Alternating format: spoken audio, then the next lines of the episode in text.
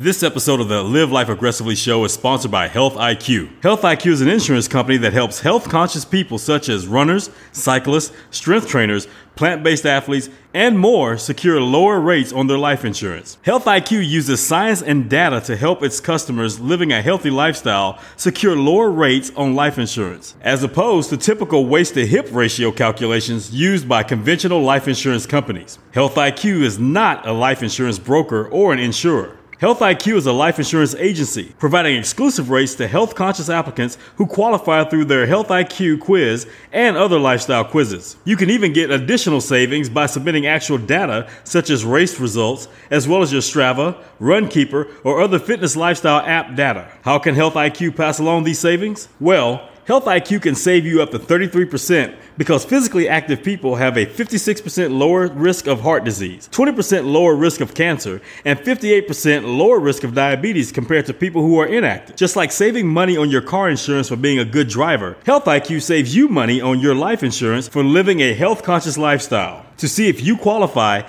get your free quote today at healthiq.com slash LLA or mention the promo code LLA when you talk to your Health IQ agent. Again, head over to healthiq.com slash LLA and get your free quote today. And don't forget to mention the promo code LLA when you speak with a Health IQ agent.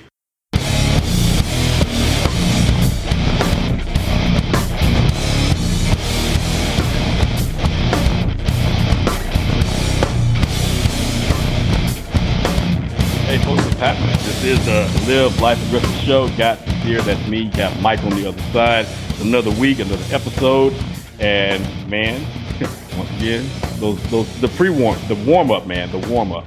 The warm ups are very important, and that's what we do every time before we Yeah. start recording the show. We get the warm up going, get the guests nice and relaxed and laid back. But I have to say, with this guest today, it's not necessary to do a warm up because it's a friend of ours. It's a friend of ours, and we don't have to sit there and make him feel comfortable. And if he's not comfortable, forget him. it's just like get over it. so that's what you do with your friends. You just tell your friends, you tell them what you feel. you don't have to sit there and try to make them feel. Well, I mean, there's, there's nothing wrong with feeling uncomfortable. In fact, a lot of people who listen to the show are very happy. They're very content with being uncomfortable. That's why they listen every week and never support the show. Fortunately, we have a few people who don't fall into that category. So just a couple shout outs to people using that coupon code LLA to get 10% off my supplement line. We've got Todd Mark, Jay Crane, Vito DePaul, Scott Shetler. Scott's a friend of ours, actually. He's been a guest on Yep. the show many times. Elite- Elite strength coach out in Atlanta. And we got Mark Kennedy. So they have all been using that coupon code LLA to get 10% off at mikemahler.com or aggressivestrength.com. So yeah, there you go. you, you can just see, you can just feel the the booty holes puckering when you said that. That when you say anytime you say that, they don't support. When you say that, Some twitching going on there, They're very huh? They're very uncomfortable not supporting the show. You're just like, ooh, they're talking about me. Look, man, if your ass, if your asshole tightened up whenever we bring that up, then you need to do something about that, man. Either get some Vaseline or actually start supporting the show financially. so pick one. Or those, those people, I mean, we've been doing this for so long that those people are long gone now, in my opinion. Yeah. Also, even if they aren't long gone, we have sponsors now, so that's okay too. So if, if you're not going to pay to support the show, we'll get sponsors to support the show, and then go ahead and have fun and with we have that. Patreon supporters. You know, we have Patreon supporters Right. as well. So you can sit over there with your nice little, you know, puckered butthole and, and carry on with your life. And before and before we talk to our guest today, I thought I thought it'd be cool to each episode. I'm just going to answer a question. It's not it's not necessarily even someone who's a listener of the show, but I think it's the answer would be interesting to people who do listen. So this week I had someone emailing me about desiccated liver supplements. I can't believe these things are even still around. Wait, you know, wait, is wait, something wait, that wait, was wait, wait, wait, wait, wait. Which, which, which, what kind of liver supplements? Hey, don't interrupt, man. I'm trying to get to this. but, Oh, you said defecated. That's what I'm, I'm confused. I'm like, what? It's not not defecation, liver stuff. Okay, okay, we're good now. Okay, yeah, I thought you said desiccated. De- let's just talk about liver. Let's just talk about liver in general because there's a new trend now where people think organ meats are somehow healthy. There's somehow some elixirs. Let's start there. Okay, the liver is the most toxic part of an animal. It's our detox organ. So it's high, it's high in B vitamins, it's high in vitamin A, but there's way better sources for both than that, rather than eating the most toxic part of an animal. Now people will go, well, what about grass fed? It's like, yeah, that'll be better than factory farm, but it's still the most toxic part. This is your detox organ. And so, I mean, people that are healthy, we have healthy detox going on in our liver. Doesn't mean that it's healthy to eat that liver. Doesn't mean that eating a, a healthy person's liver would be healthy for you. It's still, it's still detoxing quite a bit. So let's start there. So basically, eating a liver is the equivalent of eating a hooker's ass on a Friday night at the end of her shift during flu season. Right? It's about as healthy as that.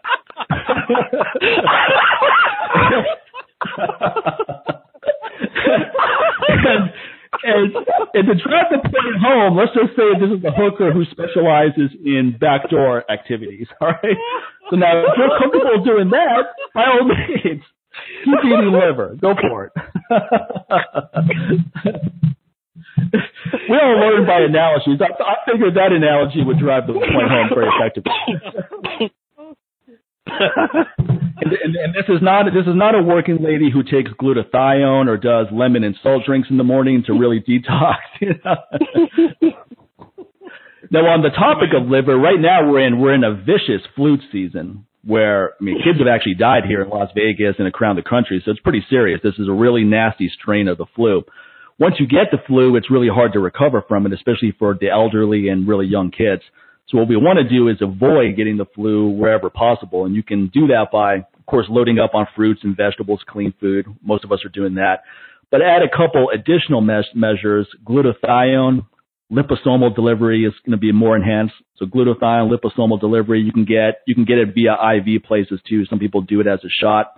Vitamin C, B complex, Life Extension has a really good B complex. If you're looking for a really clean source of B vitamins, get that rather than desiccated beef liver, which should have been, I can't believe it's still being sold, like I said again. But anyway, some things just go around in cycles. The supplement business is no different. You take something that was trendy 50 years ago, people forgot about it, you try to bring it back and make a dime off of it. But we have way better options now than that. And then good sources of B vitamins, legumes, nuts and seeds, green leafy vegetables. If you're, optimize your diet as much as possible, but then add in some B, vitamin C complex, glutathione, B vitamins. Just a probiotics also very important. Your gut health, majority of your immune system is in your gut. So really what you want is a healthy immune system and very good detoxing ability. So you want your liver to be really healthy and you want your gut health to be really healthy. And one more thing, the one thing that so many people forget to do, wash your damn hands. Okay, that's the first thing. wash your hands because there are a lot of, I've seen people walking around. There are some people that don't cover the, my pet peeve, people that cough, especially during this time of year. You got the flu going around. They're right. just walking around coughing, just open mouth. Now they piss me off, but what pisses me off even more are the people who like actually cover their mouths with their hands. Yeah, you're not helping anyone because that hand is going to touch a doorknob or something else. Like, first of all, cough in the crook of your freaking arm, man. First of all, because nobody's going to touch that. Okay, but other than that, don't put it on your hands because people are gonna you're gonna end up touching a doorknob or something else. Someone else is gonna come along and touch that. So wash your hands, people. Have some hand sanitizer. And another thing is don't. Another thing, be wary of like wiping your eyes and digging in your nose. Okay, first of all, oh, yeah. digging in your nose is already it's already gross. Just get a Kleenex. but on top of that, don't forget you got a lot of bacteria and germs from all these people who are sick and whatever else, and you're putting that in your nose, man. It's very sensitive and you sitting there, you take it inside with those fluids, getting it right into your your your body. So it's really easy to get sick from that. So keep your fingers out of your nose, keep your hands out of your eyes, wash your hands, wash your ass. That's just a given. Just, I just had to throw the wash your ass in there. No, and if you have the flu, if you have the flu, don't go to the gym and work out. Don't go out in no. public as much as possible. You want to stay home. You want to you want to contain that. Basically, box yourself off from the public. Also, I mean, now's a good time to avoid interactions with people unnecessarily. So anytime you can yeah. avoid people, it's right now is a good time to do it. it's the perfect time to be an introvert. It's time for introspection right then. He's like, that's the time to go in and have some me time. Hands free me time though. Don't take that the wrong way. yeah, work, working on your respiratory health is really important too because I notice a lot of people just cough all the time, and these aren't people who have a cold; they're just I coughing. Know. You ever notice that you're in the movie theater and people yeah. are just coughing? Like, why are you coughing? That drives me crazy. because I'm because my wife laughs because she knows I'm gonna look around. I'm like, really? I'm just like, what the hell's wrong with you? Why are you out? Someone, shouldn't you be contained somewhere? And they're like, and it sounds like a lung is coming up. I'm like, okay, that guy's not, he's not in a good place. Somebody needs to call a paramedic or something. Like, you shouldn't even be out. It's just like, I start thinking about the strain or some type of disease, you know, just some type of pathogen to right. come out. I'm like, that dude's an agent. He's worked, somebody, he's been a plant, man. You got to watch him. Start having my Alex Jones moments when people start coughing like that, man. oh, one more, one more tip also with your food, add in a lot of spices wherever possible. Ginger and cinnamon, I put, and nutmeg, I put those in my protein shakes. I cook with curcumin, basil, oregano, garlic. Just load up on a lot of spices because these turn any meal into a superfood meal where it's just going to help boost up your immune system and your liver health your detoxing abilities. Start, yeah, and drink more. This is the time to drink more tea. And even if you have loose leaf tea, this is the time to start adding some of those herbs and spices that Mike was talking about. You know, I usually always throw crushed mint, you know, fresh crushed mint in there as well. Um, I'll throw in cardamom. You know, I'll have a little bit of nutmeg and mm-hmm. all that into my in my tea. So you're getting warm fluids in there as well as the spices. And like I said, that's very soothing, especially helping with like a throat and help clear you out.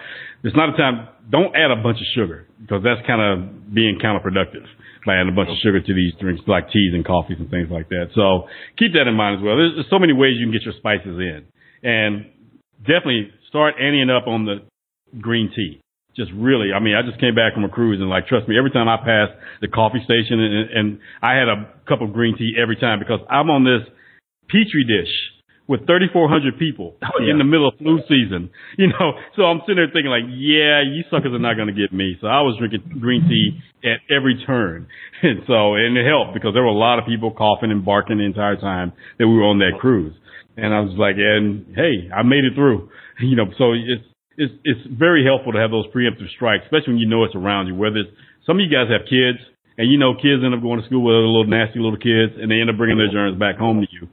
So that's how you prepare for that. Instead of just letting the the flu and everything else just recycle in your house. Like, okay, dad had it last week. Now mom's got it this week. Then little Jimmy's got it the week after that. And then it comes back to dad and just keeps going on and on. And wash your damn clothes too. Once you get sick, wash your linens, wash, you know, all that stuff as well because it's just sitting in there. Very easy thing to do, man. to kind of just take these preemptive strikes this, so you don't have to be a statistic because I'm just tripping on how many people, you know, are getting hit by this flu, man. It's crazy. Well, this is a nasty strain, so even if you have immunity to other stuff, you're not necessarily immune to this strain. So what you want to do is avoid coming into contact with it wherever possible. Once you come into contact with it, there's a very good chance it's going to catch on. But the healthier you are, the faster you'll get over it. The less likely you are to pick it up, and the faster you'll get over it. One other thing too with your liver detox, one simple thing to do is you just have a lemon and sea salt drink every morning. I do this every morning. Yep. I've done it for years. 12 ounces of filtered water. You take one lime, you squeeze it into there, and then you take maybe about a fourth of a teaspoon or even an eighth of a teaspoon of Himalayan sea salts. Mix this up. So what this does is it has a liver detox effect. The lime is very alkaline. This is a very good cleansing drink. And for, and for those of you that have sluggish bowels, sluggish no more they will be. Yeah. Once you take this. yeah, buddy. you have about five minutes to get there. This is not something you want to drink in the car on the way to work. Let's put it that way. No. Make sure. Especially in traffic. it's not fun in traffic. Yeah, I put, a little cayenne, I a little cayenne pepper in mine as well, man, just to really spice things up first thing in the morning, really get the, the you know the digestive system going. So again, yeah, you don't want to be yeah, you don't want to be in traffic ten minutes, thirty minutes after drinking this. It's not going to be a fun morning for you, unless you have a diaper. You know, unless you like that crazy lady two years back that was trying to go kill that guy, and she wore a diaper the entire time, so she wouldn't have Yeah, I could I could make a few more jokes on that topic, but to avoid belaboring the point, let's talk to our guest, Prince. How you doing? I'm, I'm all right. we got we got our boy Prince Bell on with us today. I mean, yeah. you you've heard us mention him many many times on many episodes. Yeah, we, we crack jokes. It's been, the butt of, it's been the butt of many jokes. But he has, he has a very successful podcast called Star Wars and Hookers, and that podcast has, gone viral. Not only has that podcast gone viral, but many of the listeners have picked up some viruses. That's quite an impactful show. so the idea how about talking, talking about how about talking about Star Wars with hookers? Yeah, that's a little bit more appropriate. Well, somebody, well, the biggest pimp in the biggest pimp in the universe was Jabba the Hutt. So that's been yeah. done, man. That happened in Empire Strikes Back. in Return to Jedi, we already saw that. and a lot of men are starting to look like Jabba the Hutt in America. Yeah. So, I mean, every, yep, yep. everything's coming full circle. yeah. yeah, but they're not getting uh, uh, women in steel bikinis hanging out with them. Hey man, well, unless chain, they pay the right it's price. It's all chainmail, man. Get it right. So I guess the big question though, man, is like you know, all three of us pretty much have been Star Wars fans, but not like you, not like you, and you found a way, man, to actually like, hey, I can actually do something with this. This is something I'm very passionate about, and I can actually shit, I can actually make a little money on this as well. But it's yeah. not even about that. It's the fact that you can actually really get out there. It's something you're passionate about, but you can get that information out there and it's something that you're very laser focused on. And Mike and I've just watched you in the last couple of years, man, just kind of going from the guy like, okay, I knew you through the kettlebell world. And you know, we had a mutual friend, Samiko. And, yep. you know, one minute is like, we're talking kettlebells and fitness and Qigong and meditation and Eastern philosophy, and next thing you know, I'm seeing you with a robe and a lightsaber in front of your face. I'm like, okay, what just happened? I'm like, whoa. and somebody, and most people be weirded out by that, but I'm, you know, being a Star Wars fan all my life, I was like, okay, whoa, whoa, whoa, here's another black dude that loves Star Wars. Somebody, yeah. somebody, it's, it's, that's especially around our age group. So I'm like, that's a that's a cool thing right there. So what got you into all this, man? As far as just being a Star Wars fan and actually just going further with that and actually coming up with your own YouTube channel regarding Star Wars? It it really the the whole Star Wars YouTube thing was really an accident, but to bring everything like kind of full circle, Star Wars kind of pushed me into all of the other stuff. Well, my mom my mom was a geek, um, and she was into martial arts. Uh, she was athlete. She what I mean, we're here in Nashville. Oprah Winfrey's cousins live down the street from where I grew up, so she was supposed to be the next Oprah Winfrey going into broadcast journalism and everything from this part of town. And she studied under uh, Bill Superfoot Wallace, who, you know, back in the Chuck Norris, Bruce Lee, like they all ran together. Uh, yeah. Joe, mm-hmm. I can't remember Joe's last name, uh, Joe Lewis. Um, so, you know, naturally she, she has a, a, a son and here I am watching Star Wars and the Ninja Craze and everything else and she was also uh she wasn't a personal trainer, but she was an aerobics instructor when I was a toddler. So it was really like all the stuff that I'm into and I found you know, my mom listens to this. She you can't deny it, mom, but I found like she had like an old yoga book from like I don't know how old that book is. Man, I need to go find it because it's probably worth something now. It was like this thick book on like all the stuff yoga, so like all the stuff that I'm doing now is really my mom was interested in the stuff and I just ran with it. Um, so like, you know, watching Star Wars, I start asking her like, these guys with these lightsabers or Luke Skywalker and Darth Vader, they're like some kind of monks, huh? monks Well, you know, and, and it's like, well, they they work out. Like, look at Luke is running around with Yoda and doing all this stuff on Dagobah in the swamp. So that mm-hmm. made me get interested in martial arts, meditation, and studying religion. Why I went to uh, when I went off to uh, college, I ended up majoring in religion. Uh, there, I had a professor that basically had us watching Star Wars movies as our assignments over the weekend. Go watch Empire Strikes Back. We're going to have a discussion on that and Joseph Campbell's uh, myth making and, and the hero's journey. So it was like all of this stuff kind of came together. Originally, my YouTube channel was like all over the place. It was kettlebell training and qigong and meditation, and you know, I was doing 50 million things. And one day, I was like, why don't I just talk about Star Wars? Because Star Wars kind of got me into all of this stuff. Uh, you know, and it wasn't really, I want to be a real Jedi and carry around a lightsaber, but more these other things I was doing, somebody sat me down one day and was like, you know, you watch Star Wars, right? Well, this thing that we're doing with this Qigong stuff or the stuff we're doing in this martial arts class or these workouts it's kind of like what you see in Star Wars. So it was like, oh, okay, well then maybe George Lucas knew about all these other things and he said, okay, I'm going to like take that and make this fantasy myth about it for this generation. Um, And that was kind of what I was trying to do on YouTube originally, and it wasn't really working. I said, mm-hmm. I just feel like talking about Star Wars, and maybe maybe I can loop people in where, oh man, The Force Awakens is hot right now. Let me see what this guy has to say, and then I get them interested in, oh, you know what? I think I'm going to check out uh, the martial arts school down the corner. Maybe I'll try out this meditation thing that Prince always says, you know, remember to breathe at the end of the video. Maybe I'll try that out and see you know, if that helps me out. So that was really, it's really, I'm now I'm using Star Wars as like the bait to indoctrinate right. people, get them interested right. in martial arts, fitness, meditation, the stuff that actually matters to me. Because at the end of the day, I'm like, you know, Prince, you're a Disney show. You like The Last Jedi. I hated it. And I'm like, I don't give a shit. Like, meditate. Are you going to go work out? Can you take a walk? You do something besides sit here on Twitter or Facebook or whatever and and type about how much you hate a movie that doesn't matter in the grand scheme of things? You know, so, right. Yeah, that's uh that's really my goal and like I said it it was just kind of an accident. I was like nobody's watching me, so let me talk about this and now people are watching.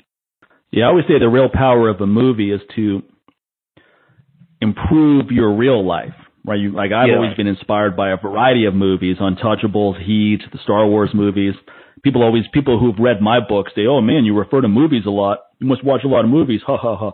I was like, "Yeah," and I'm here writing, I'm here writing this book because I watch a lot of movies. I've had the success I've had, in a large extent, because of the impetus I got from watching inspiring movies. So I think the mistake a lot of people make is they watch a movie, they leave. It has no, and sometimes it's because the movie sucks. Let's be honest. A lot of movies don't have any impact on us. But when a movie is really good, it doesn't, it's not just enjoyable while you're watching it. You take it with you. At least you can take it with you. And now you can go improve other areas of your life, whether it's your physical fitness or your business, your personal life, doesn't matter what it is. Yeah. Um, the, the, the newest Blade Runner movie, uh, it didn't do so well in the box office, but like I remember yeah. sitting through that and I was really, really depressed. And I think that was one reason, like, you know, cause with Star Wars, you watch it, you go back and you see it multiple times and, you know, a bunch of people do, enough people do that. Movie obviously makes a lot of money the opening weekend. Right. With Blade right. Runner, I watched that one. It was what movie was like three hours long. so yeah. didn't want it didn't it didn't feel like three hours. It didn't feel like three hours actually. I mean, I, I actually really like that movie, but I know where you're coming from. It's dark. I feel the same way about War of the Planet of the Apes, right? I really like that movie, but yeah. I didn't. I don't want to go down that journey again. yeah, Not anytime soon. It's so yeah, Mike, you know, Mike told me about it. Mike's like, you definitely want to check it out. I said, man, it's going to be a lot of parallels you see that's going on now. He said, it's very, very dark. And so I went and saw it. And it like, my wife was out of town at the time and I went by myself. And I was just like, when I walked out that theater, I was like, fuck, humans, what the hell? you know? Yeah. And so then my wife, like, and, you know, at first, the first one, she wasn't that interested. I said, you know what?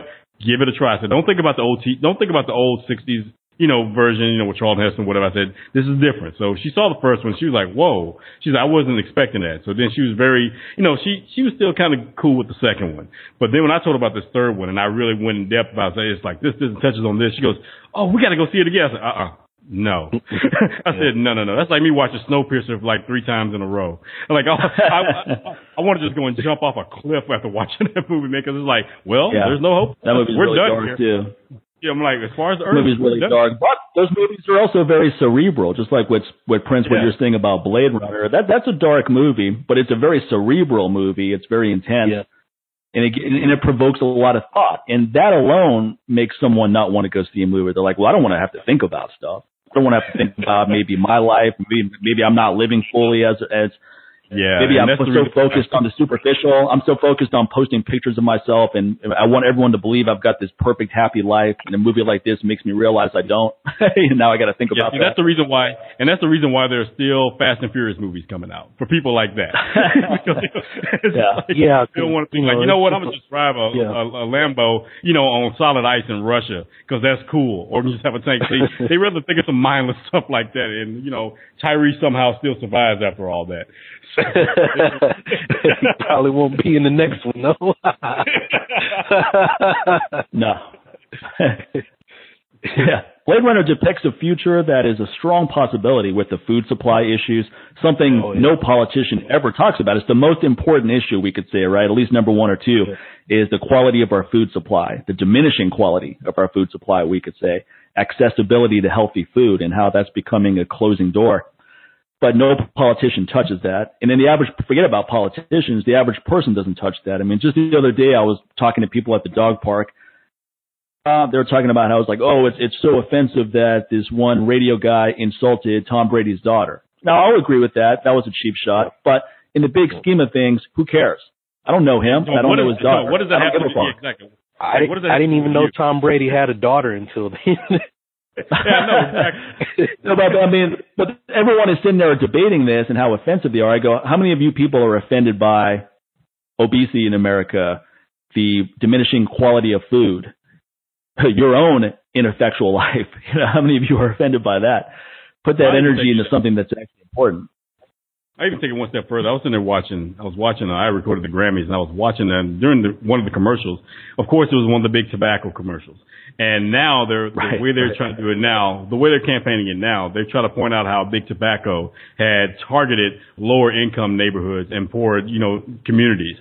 And you know, they were showing like mm-hmm. all this paperwork, like, and then you have all the actors in the commercial, like, man, that's foul. Like I can't believe you would do that. It's like they would they would try to prey upon people with lower income. Like, um, the food industry does the same damn thing. Why are you not offended about oh, that? Yeah. You know, exactly. Like, come on, look look at the grocery stores in those lower income neighborhoods or whatever. Why are you not offended about it? Oh, because there are no grocery stores there. You're buying your groceries from a bodega, and you know, in a convenience store. Yeah. You're not pissed off about that. I'm yeah. like, it's funny how the marketing companies are so focused on trying to say that and deflect from their current clients because now big tobacco is not their clients, and they've been ordered by the government to make these, you know, anti-tobacco campaigns or whatever else, but they're not focusing on their, the marketing companies are not focused on their current clients who are all the fast food restaurants, all the people with just no nutrients whatsoever in any of the food, quote unquote food they're supplying in these targeted neighborhoods or whatever else. I'm like, yeah, that's cute, but the problem is we can recognize that, but most people don't because they're not being educated on these things you know, or right. it's like, no, nah, it can't be that bad because why would they do that? Why would they actually want to like put bad food in lower income areas and blah blah and food full of chemicals. You know, so almost everything in that argument in that commercial had me laughing because it's in the food. They're like, wow, so they got cigarettes. They they put all these chemicals in that tend to mess with birth rates and mortality rates and. I'm like, yeah, they're doing it with the food now. So basically, it's funny. I was thinking, 20 years from now, somebody's gonna finally like go in and have these class action lawsuits against Monsanto and all these food companies the way they did tobacco companies.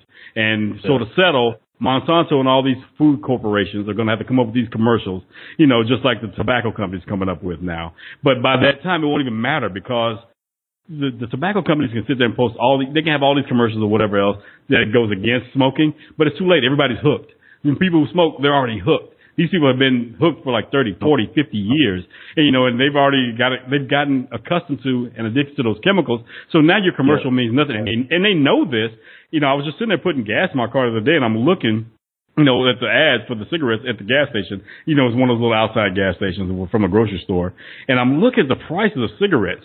Like one package oh, of yeah. cigarettes now is oh, like almost seven dollars. And then I saw yeah, like yeah. a carton of cigarettes. A carton of cigarettes is sixty two bucks. And I'm thinking to myself, the hell still paying for this stuff? How can you afford to do that? And I'm thinking about when I was a kid, when my grandmother would send me like to get cigarettes. I can't even stand to touch them. But I remember when a carton of cigarettes was twenty five dollars, and she was having a fit about that. And that's probably the last time I even had to buy cigarettes for anyone. And I thought about it, I was like, yeah, I thought twenty five dollars was expensive. And I, now, even as a kid, I questioned like why would you spend that kind of money for something that's not even benefiting you? All it's doing is killing you. I'm like, isn't there like a much better way to die, a quicker way to die, and a less expensive way to die? You know, than this prolonged death. So it, it doesn't matter because they're they're hooked. They don't even care how much it's going to cost. They don't care that they're spending that, like every other day. It's not even like every week, sixty bucks on a carton of cigarettes. They're doing this every other day because they're going through four or five packs a day. So I'm just adding it up, man. So I was like, so then these are the same people talking about they don't have good jobs, they don't have, you know, their income is low, they can't afford this, that, and the other, but they can still find a way to buy cigarettes, you know, and alcohol. So I'm like, it's all about priorities and you know what's important to you. So it's just crazy, man, when you sit there and think about it. But again, most people don't. They don't really think about these things. And um, and low low quality food is just as addictive, if not more addictive, and yeah. nearly as detrimental for your health as well.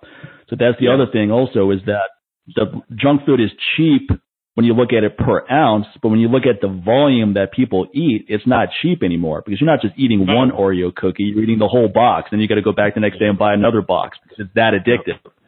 More of the Live Life Aggressively show right after this word from our sponsor. This episode of the Live Life Aggressively show is sponsored by Health IQ. Health IQ is an insurance company that helps health conscious people such as runners, cyclists, strength trainers, plant based athletes, and more secure lower rates on their life insurance. Health IQ uses science and data to help its customers living a healthy lifestyle secure lower rates on life insurance, as opposed to typical waist to hip ratio calculations used by conventional life insurance companies. Health IQ is not a life insurance broker or an insurer. Health IQ is a life insurance agency providing exclusive rates to health conscious applicants who qualify through their Health IQ quiz and other lifestyle quizzes. You can even get additional savings by submitting actual data such as race results, as well as your Strava, Runkeeper, or other fitness lifestyle app data. How can Health IQ pass along these savings? Well, Health IQ can save you up to 33% because physically active people have a 56% lower risk of heart disease, 20% lower risk of cancer, and 58% lower risk of diabetes compared to people who are inactive. Just like saving money on your car insurance for being a good driver, Health IQ saves you money on your life insurance for living a health conscious lifestyle. To see if you qualify, get your free quote today at healthiq.com slash LLA or mention the promo code LLA when you talk to your Health IQ agent. Again, head over to healthiq.com slash LLA and get your free quote today. And don't forget to mention the promo code LLA when you speak with a Health IQ agent. And now back to the show. Yeah, that's I always laugh at that when I hear people like, oh, I can't, oh man, you're talking about organic food, man, I can't afford organic food. You know, that's really easy when you're doing well, you know, I can't afford it. I'm like, really? So said, let's, let's put in perspective what you're buying when you go to Kroger and you're buying like, I don't know, 10 boxes of macaroni and cheese for like $10. Okay, but how quickly do you go through that? Because it's not very filling, you know. No. So you go through those food pretty quickly, and you're at the grocery store at least once to twice, like once or twice a week, buying groceries, spending three hundred something dollars at groceries. I watch people at Costco stocking up for the apocalypse. Okay, and I'm going in for like one or two things, and then I go back to Costco the next week, and those people are right back and they're still spending three, four hundred dollars on. I'm like, wait a minute, you were just here last week spending that same amount.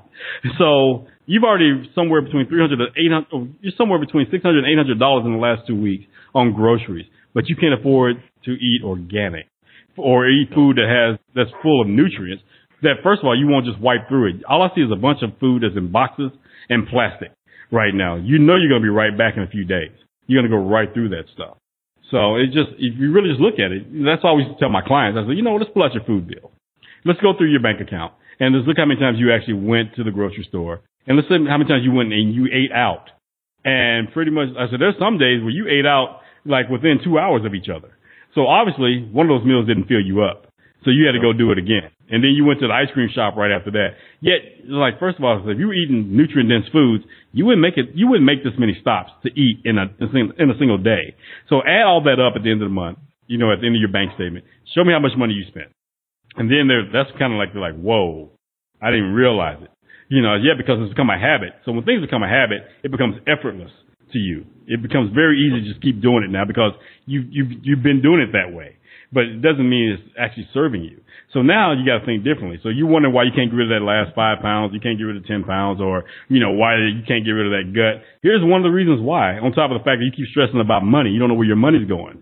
That stress is also adding to that weight gain as well. So it's very simple things, but you just got to take a moment to sit there and think about these things and, and put it in perspective and not just be mindless and be in the moment. That's what you have to do. You know, not thinking about the next meal while you're having the current meal. Yeah yeah, I, I see a lot of lot of people do that. In um, like my aunt, that I, she was autistic that I grew up with, so uh, it, it's she gets a pass because you know we don't know why her brain works that way. But I see people who allegedly are normal, and they do the same thing where my aunt would be we sit down, my grandma, you know, weekend or something. She sit down and eat lunch, and she's sitting down starting to eat lunch, and she'd already asked you know, she'd turn my grandma and say, Mama, what, what are we eating for dinner? Or she'd already be thinking about dinner while she's eating lunch, like right. the next meal.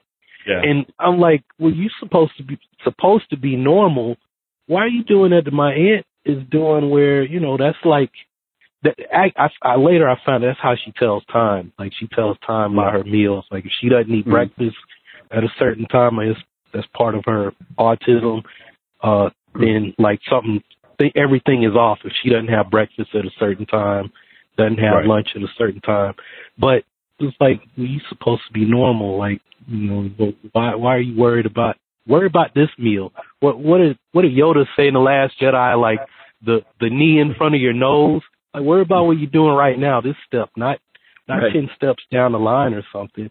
I had right. a client and she would all we'd always be in the workouts and she'd say, Prince, when I get skinny I'm gonna do and she'd always and at first I was like, Well, this is getting her through the workout, we're having conversation and whatnot, but then it started to get to me like, why she always mm. telling me what she's gonna do is Prince when I get skinny. Prince when I get I'm like, just worry about this workout right now. Worry about that might because then she if she wasn't losing weight fast enough, she'd start to freak out, start getting anxiety attacks and whatnot. Right. And I was just like, look, you're doing great. You you you're you always show up to the workouts. Uh, you don't miss your sessions like other people do. You don't complain about the workout. Sometimes I push you harder than I really feel like I should just to see, you know, where you are.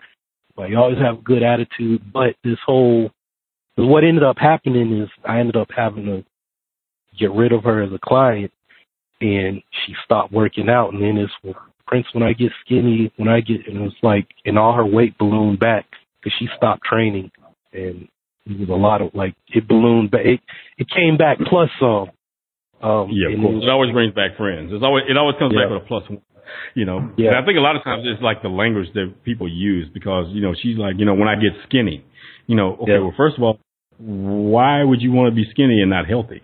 Because people, yeah. you know, you get over that whole media, you know, brainwashing that skinny is healthy. Mm-hmm. Not necessarily. Not necessarily. Just like there are some people that people look at and automatically think if they're they seem to be overweight, they think that they're unhealthy. There are some people, you know, according to just you know their genetics, hypothyroidism, whatever else, they're not lose they're not going to lose weight. They might be eating just right, like they're eating the right foods, they're actually working out, they're not stressed, they're living a good life, and still because of their DNA, you know, they're they're going to appear bigger than most. You know, so and doesn't mean that they're unhealthy. Sometimes you can do their blood work, look at their test, like, well, damn, your hormones are all on point. And then there's a skinny person over here that everybody thinks is all healthy and like, oh, she's got a shape, you know, he's got a good body, blah, blah, blah. The hormones are a wreck. You know, yet you see muscles and everything else, and he's like, "Well, I don't understand. You know, I, I, I work out, I eat right, I, you know, and they, I eat all the healthy foods, and I don't understand. I get a, you know, eight to nine hours of sleep. You know, so again, there's just not a one way way of doing these things. And right. just because something appears one way doesn't mean it's true. That's another thing. It's perspective. And then, so instead of trying to come up with a, with an answer, you know, you got to ask the right questions. Like, well, well, first of all, first of all, you got to mind your business. Start there. Don't even ask the question. Why are you worrying about why that person's that size, or why this person's skinny, why that person's fat? What what the f are you doing? What's going on with you? And I think that's another big issue right there. It's like get your own, work on your own stuff. Don't worry about why this person's eating that or eating the other or something like that. So but again, you got to change your language, man. And you know, so many people are like, oh, I got to be skinny. I got to be so skinny, man. I got I got to get down to a size, blah blah. If I can just get down to 120 pounds, which is that magical number for so many women clients I've had over the years, I'm like, what is what is it about 120? I don't understand. What is what does that number do? And what and what happens when you get there? Then what? yeah.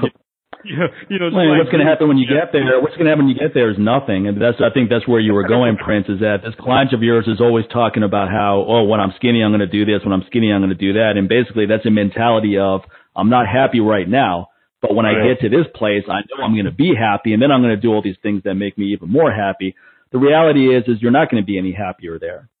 It's just not going to. You may be initially because you're like wow I, I finally achieved this goal, but then it's going to be anticlimactic, and then the same the same neurotic behavior you had before you lost the weight is still going to be there. It's still going to be present.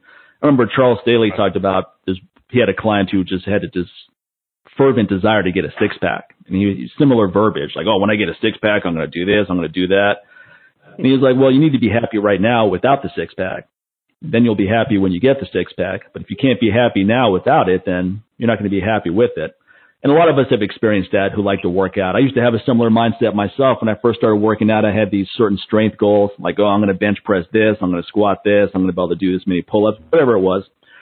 and you you had that similar attachment to it as well. At least I did, where you thought you would feel a certain way when you hit those goals. And I'm not going to say I didn't get an increase in confidence. I did. When I hit those goals, it was a cool sense of accomplishment because you had a goal, you stuck it out for many years, you achieved the goal. So there's a level of confidence that comes with it.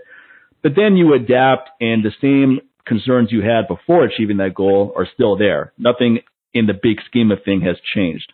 Or uh, you know, you get you get it you get that accomplishment and then it doesn't turn out the way you wanted. I was thinking about this the other day because there's this uh there's this Vietnamese restaurant that I used to be afraid to eat at because the the owner's daughter uh, tried to holler at me a long time ago. So I always had this goal. I wanted to I wanted to like play basketball and like dunk on somebody in front of a real pretty girl and like you know get her phone number or whatever. so it, it actually happened. I was I was like 20, and I dunked on this guy. I mean, I was lighting him up. I was hitting threes from everywhere. These two like Vietnamese girls were watching, and so after the game, this girl comes over. She gives me her phone number. She's like, "Yeah, you're a really good basketball player. Call me." So she's she's uh we're on the phone and she's telling me, you know, what she can do for me and everything. And then for something for some reason I said, Hey, where did you go to high school? She says, I I go to MLK. And I said, I went to MLK and I was like, Wait a minute, you said go like present tense? She said, Yeah. I was like, Oh, what grade are you in?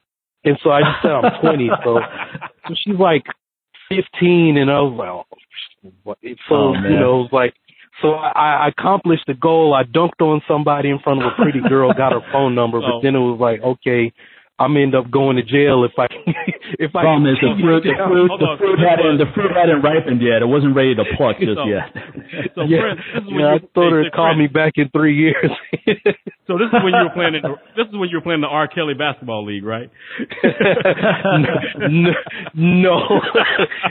well, may, maybe, uh, maybe, uh, maybe I wasn't like the one that was getting invited to the the after the game parties because I wasn't down to piss on anybody. she, she called you back and she called you back in a couple of years. She's like, "Remember me? I love you long time. now I'm ready." Oh. Uh, yeah. Sometimes you gotta be. Sometimes you gotta be very specific with what you want. you know, yeah, because yeah. you gotta be leave really open, you know, precise. like- like I want a really beautiful girl. It's like, nah, you gotta be more precise than that. You gotta make sure she's Yeah, of a but- certain Well, age. trust me, there's some beautiful girls. Come on, there's some beautiful girls in Brazil. Be very specific. Like, yeah, exactly. They might they might not be girls from the waist down though. exactly. It might just be an identity complex. It might just be identifying as a woman. So it's like you gotta be very specific now these days. The universe is like, look, bro, she can't have a blanket statement anymore. What do you really want? because I, would- if you just say, hey, I want a pretty girl. All right, I got you. Here you go. you didn't say that she had to be sane. Okay, so what if she's trying to stab you in your? Oh, yeah. She's trying to stab you in your sleep. You know, she wants you to like. She calls you daddy and believes it. you know, she's like,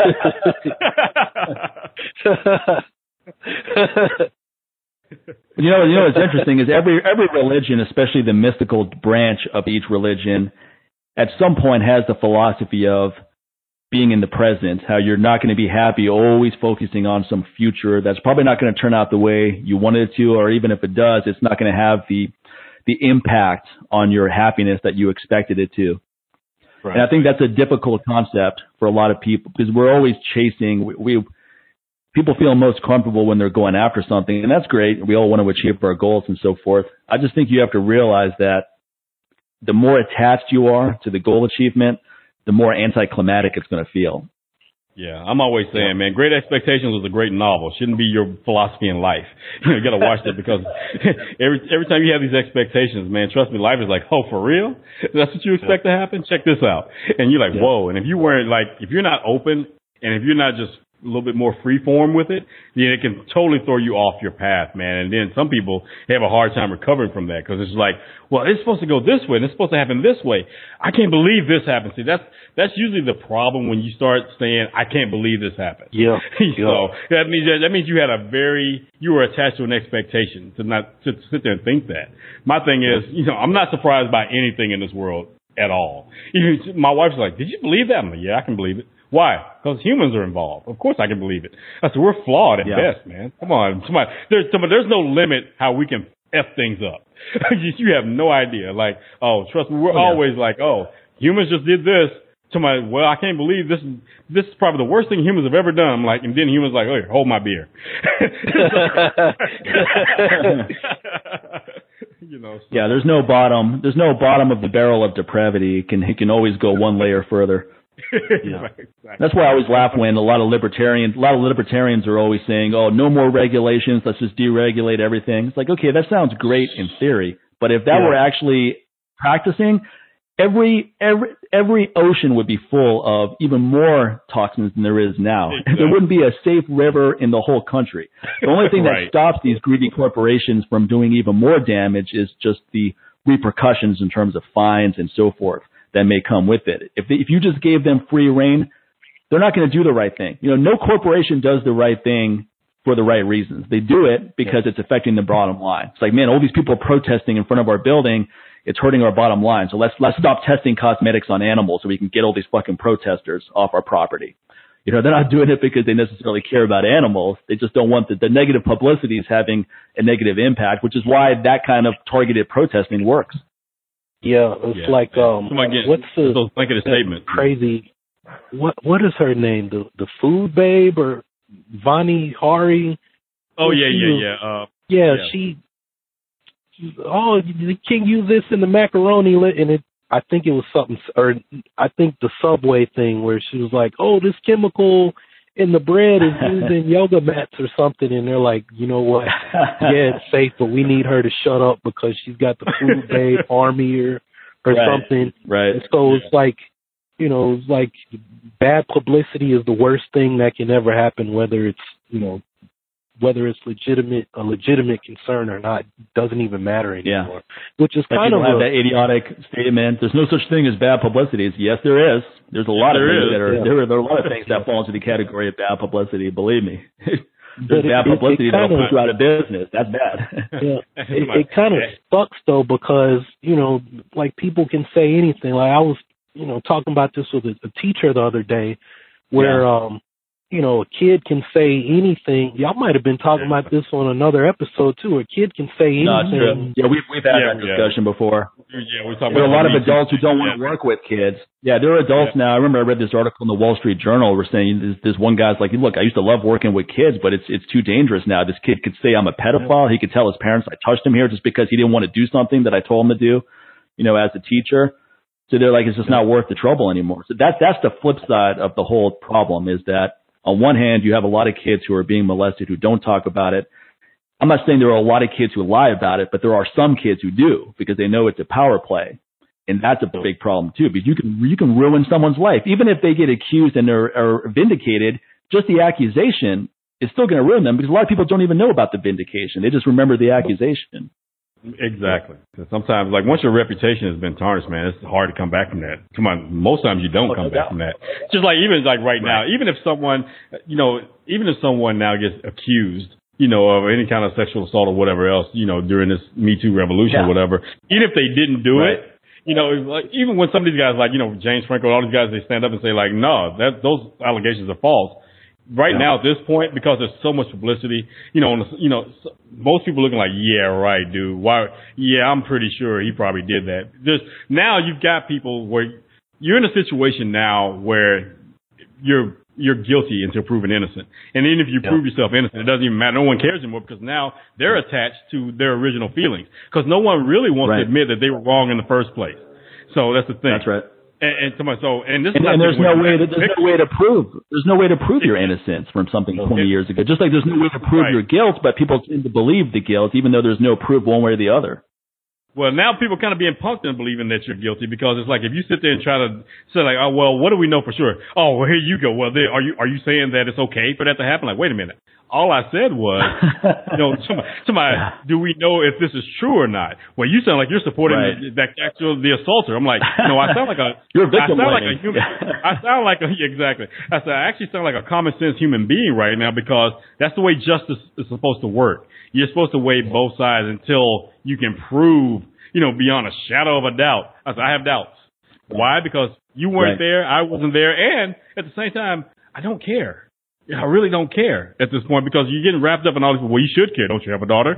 Look, man. So here's the thing. You know, here's how I combat that. You know, I tried, I tried my best all my life to tell my daughter and teach her, you know, how to try to avoid certain situations where it's almost a given where, okay, don't go to a bar and leave your drink out because somebody can put some blah, blah, blah, blah. You know, I did the best I right. can with things that are out of my control, but there's some things that are out of your control. So now you just do your best and hope for the best. Hope you, you, you taught right. them well you know, once they go out into the world. But here's the thing, you're trying to micromanage someone's life and trying to be the protector in every aspect of it. It's like, it's just not possible. Crap, crap is right. going to happen and you just hope that it doesn't happen and you hope that you've equipped them with the best tools possible to avoid situations as much as possible. Now, you don't sit there and just some guy you just met and then you know you go up to the, their room or their dorm room or whatever else, or even if you tell a guy no and you know this guy and they're a friend or whatever, you know, just know that you know let somebody know this dude's coming up there. First of all, you know, try to mm-hmm. Try to have as much information as possible with other witnesses. So therefore, it kind of like so. What ends up happening with that? That kind of lessens the chance of some jackass wanting to go and go beyond, you know, the scope of permission when they know like okay right. they can be busted. The reason why some of these assholes got away with things because they knew a they wouldn't get busted because they know no one would talk, no one knew they were doing it, or the ones they knew they probably had some things on those people too to keep them quiet. You can't tell me a lot of these high powered people in Hollywood, you know, didn't know stuff was going on. So you have yeah. to wonder what's in their closet for them to look the other way. Other than either they did some, some shady stuff or they wanted something from that person that was doing these type of abuses. You know, you can't tell me even like yeah. Steve Wynn, okay, no one, no one else knew? Really? no one knew this stuff? It's like, then again, get asked like, okay, well, what do we know for sure? You know, there's always somebody, right. we don't know, man. We really don't know. The best thing is like, okay, we need to be better educated as people and not be so trusting of people and, and also not be surprised as well of people. You know, why are you shocked? Well, we, we should be shocked. You know, this should not be a common thing. Like, dude, this has been a common thing since the beginning of time. You think that yeah. rape and sexual assault and all this stuff just happened in Hollywood in the last 20, 30 years? You know, first, you know, this has been going on since the beginning of time. About, have you ever read about wars? And when people win wars, what they did? About even the people that you praise now and say were good people and you, you try to model after their empires and whatever else, like, you think those are good people? When they actually, someone to be a good empire, you had to do some bad things to other empires. Okay? Yeah. And it didn't just come with taking their land. You know, you took everything. You, you pillaged everything. You know, so now, you know, you got to think about that stuff. So again, because at the end of the day, it's human beings. And like I said, there's no limit, you know, to the bad things that we can do, or, you know, the deplorable things that we can do. You know, and also people have to admit that no one's having a discussion about how people are, some people are going to lie about this kind of thing just to get attention. They don't care that they're ruining right. someone's life. They're just going right. to get attention because now people are like, well, okay, me too. I can come out and just accuse so and so, and I'm going to get right. CNN coming over to interview me. I'm going to get more publicity than I ever had in my life just by lying about something that can't be proved one way or the other. The fact that it can't be proved one way or the other makes it even more enticing for that's, someone to lie and that's about a scary, it. Now, right there, there's a scary thought right there. It's like that's the thing people really be thinking yeah, about. Like the fact, like, okay, where's okay, where's the proof? And also on top of that, what you just said, it takes those people to ruin it for people who are victims. Because now, no, because for right. people who actually are, all it takes is one of those people to get busted, you know, for lying, and then the whole sh- everything starts to shift. You know, it's like, yeah, it's kind of like the whole Hawaii thing with the missile thing. It's like now, if there's a nuclear strike yeah. in Hawaii now, no one's gonna believe it. yeah, no one's okay, gonna believe this crying wolf yep. thing. It's like, yeah. yeah. Now if you get that text alert, like, oh, some jackass messed up and hit the wrong button again. Yeah, the one that actually pushed the button on that nuke. That's the jackass you need to be thinking about. But yeah. but you, who's going to actually? How many people are actually going to believe it? And if it happens again and it's a false alarm, then you can just forget it, man. You just might just, yeah. you just made it well, I mean, in, in some in some cases, you, you, may be better off not even knowing about that anyway. Because exactly. what are you going to do in ten minutes? What are you going to do? Like Lavell Crawford. Lavell Crawford had a joke where he goes uh, like he had this joke about being on a plane and it's crashing, and then the guy next to him wakes him up. He goes, "Lavell, wake up! The plane's crashing." He's like, "Well, why'd you wake me up?" He's like, "I would have just woken up and been like, hey, Jesus, am I in heaven?" like, wake up! The plane's crashing. well, what can I do about the plane crashing? Nothing. Am I going to run into the cockpit and, and, solve the issue? No, then just yeah. good not to know. I was sitting there reading about people who were like, you know, when they saw that alert in Hawaii, they were like running into their garages. I'm like, yeah, because that thing's very. That'll help. That's nuclear proof. Yeah. like how solid is the concrete in that garage of yours? You know, in Hawaii. Come on, man. That's not going to help. Maybe if I don't actually see the flash, it won't hurt me. right. He's like, I, uh, I caught you, nuclear warhead. You don't get to kill me today. Well, people have that mentality too, right? They're about to crash into someone. What do they do? You just close your eyes as if close that's going to help. It's like, no, you're still going to crash.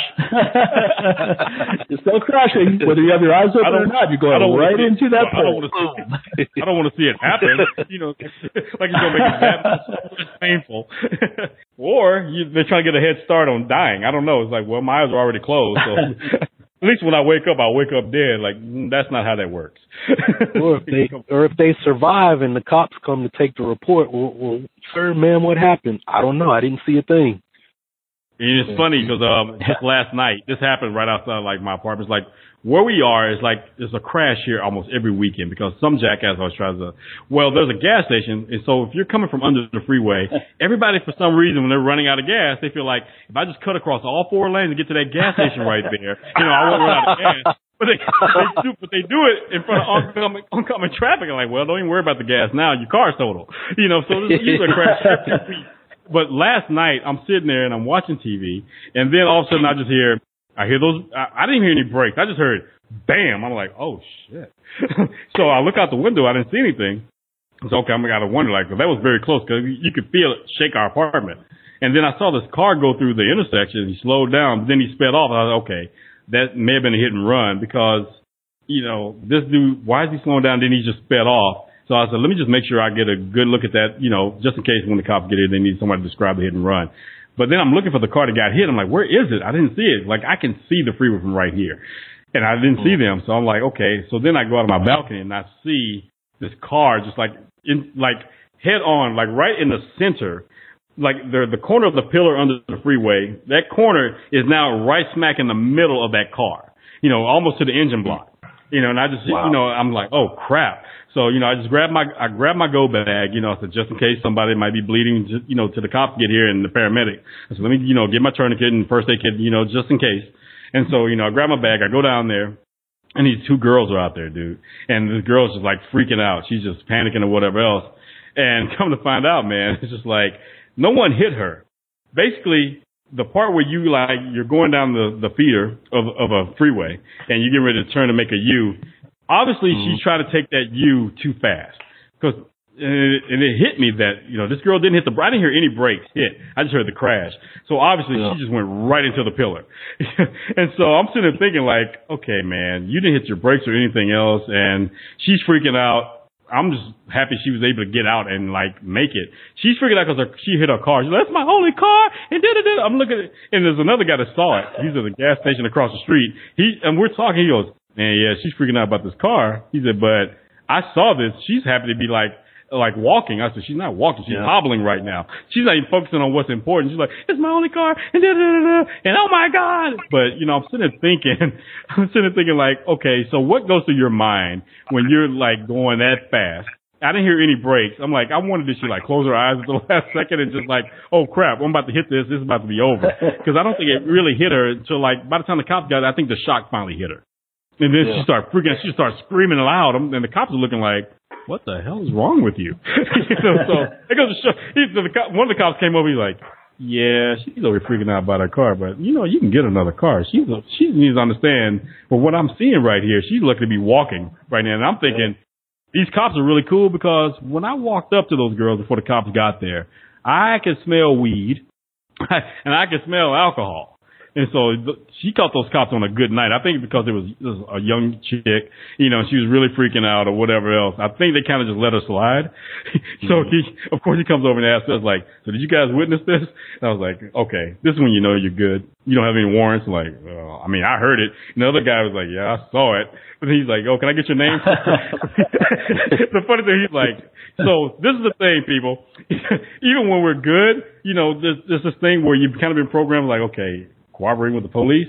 You know, like, wait a minute. And you watch too much TV, start thinking like, wait a minute, this cop's actually being nice. And so that's another thing I always want to point out to people like, yeah, there's issues going on with certain bad apples in the bunch. But, you know, there are, there are some that are not, majority of them are not bad. Okay, because you Right. got two black dudes Right. sitting here in the middle of the night, one with a backpack on and a gun, or two, you know, and both have on hoodies. We're fitting all the stereotypes, quote unquote, that you know certain people, you know, SJ, you know, SJWs will say like, you know, these are the people that they target. They Yeah. These cops, it's like eight cops there, and they didn't sit there and ask. They didn't ask see our ID or anything else. They were asking us like, "Did you guys see anything?" Like, "Oh man, glad you guys stayed here with these girls." You know, until we got here, you know, because it could have been a lot worse. They could have really freaked out and blah blah blah. So it was one of those times when you sit there and say like things are not what the what uh, they appear to be all the time in the media. They that they play over and over. It happens, but Yeah. when it does happen, they're going to play it over and over to make you feel a certain way and think a certain way, which kind of makes me think about you, Prince, with the picture you posted, you know, with those social justice warriors the other day.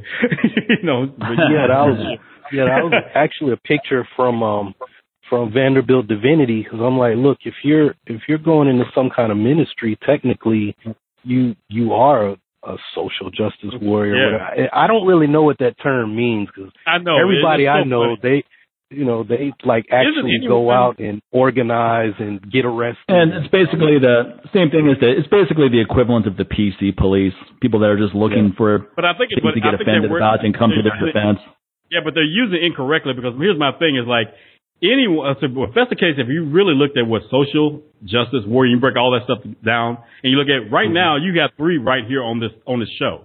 I mean, first of all, we're about animal oh, rights. Oh, yeah, sure. a- we're about human rights. We're about civil rights, and you know, and we don't keep quiet about these things. We speak about it. We share Yeah. information about it. We talk about it on our show. So that would make us social justice warriors. So anytime I see someone online that's just and tries to bash, you know, you know these other ones, you know, say like, oh, another social justice warrior, blah blah blah, was this that, and I'm like, well, what are you? You know, just like when I say, I don't think you're, I don't think you're using that in the right term. Both sides are not using the right terms. Just like when people Yeah, call themselves conservatives, they call themselves liberals. I said, you're not using those words correctly if it's for the agenda that you're trying to put out there.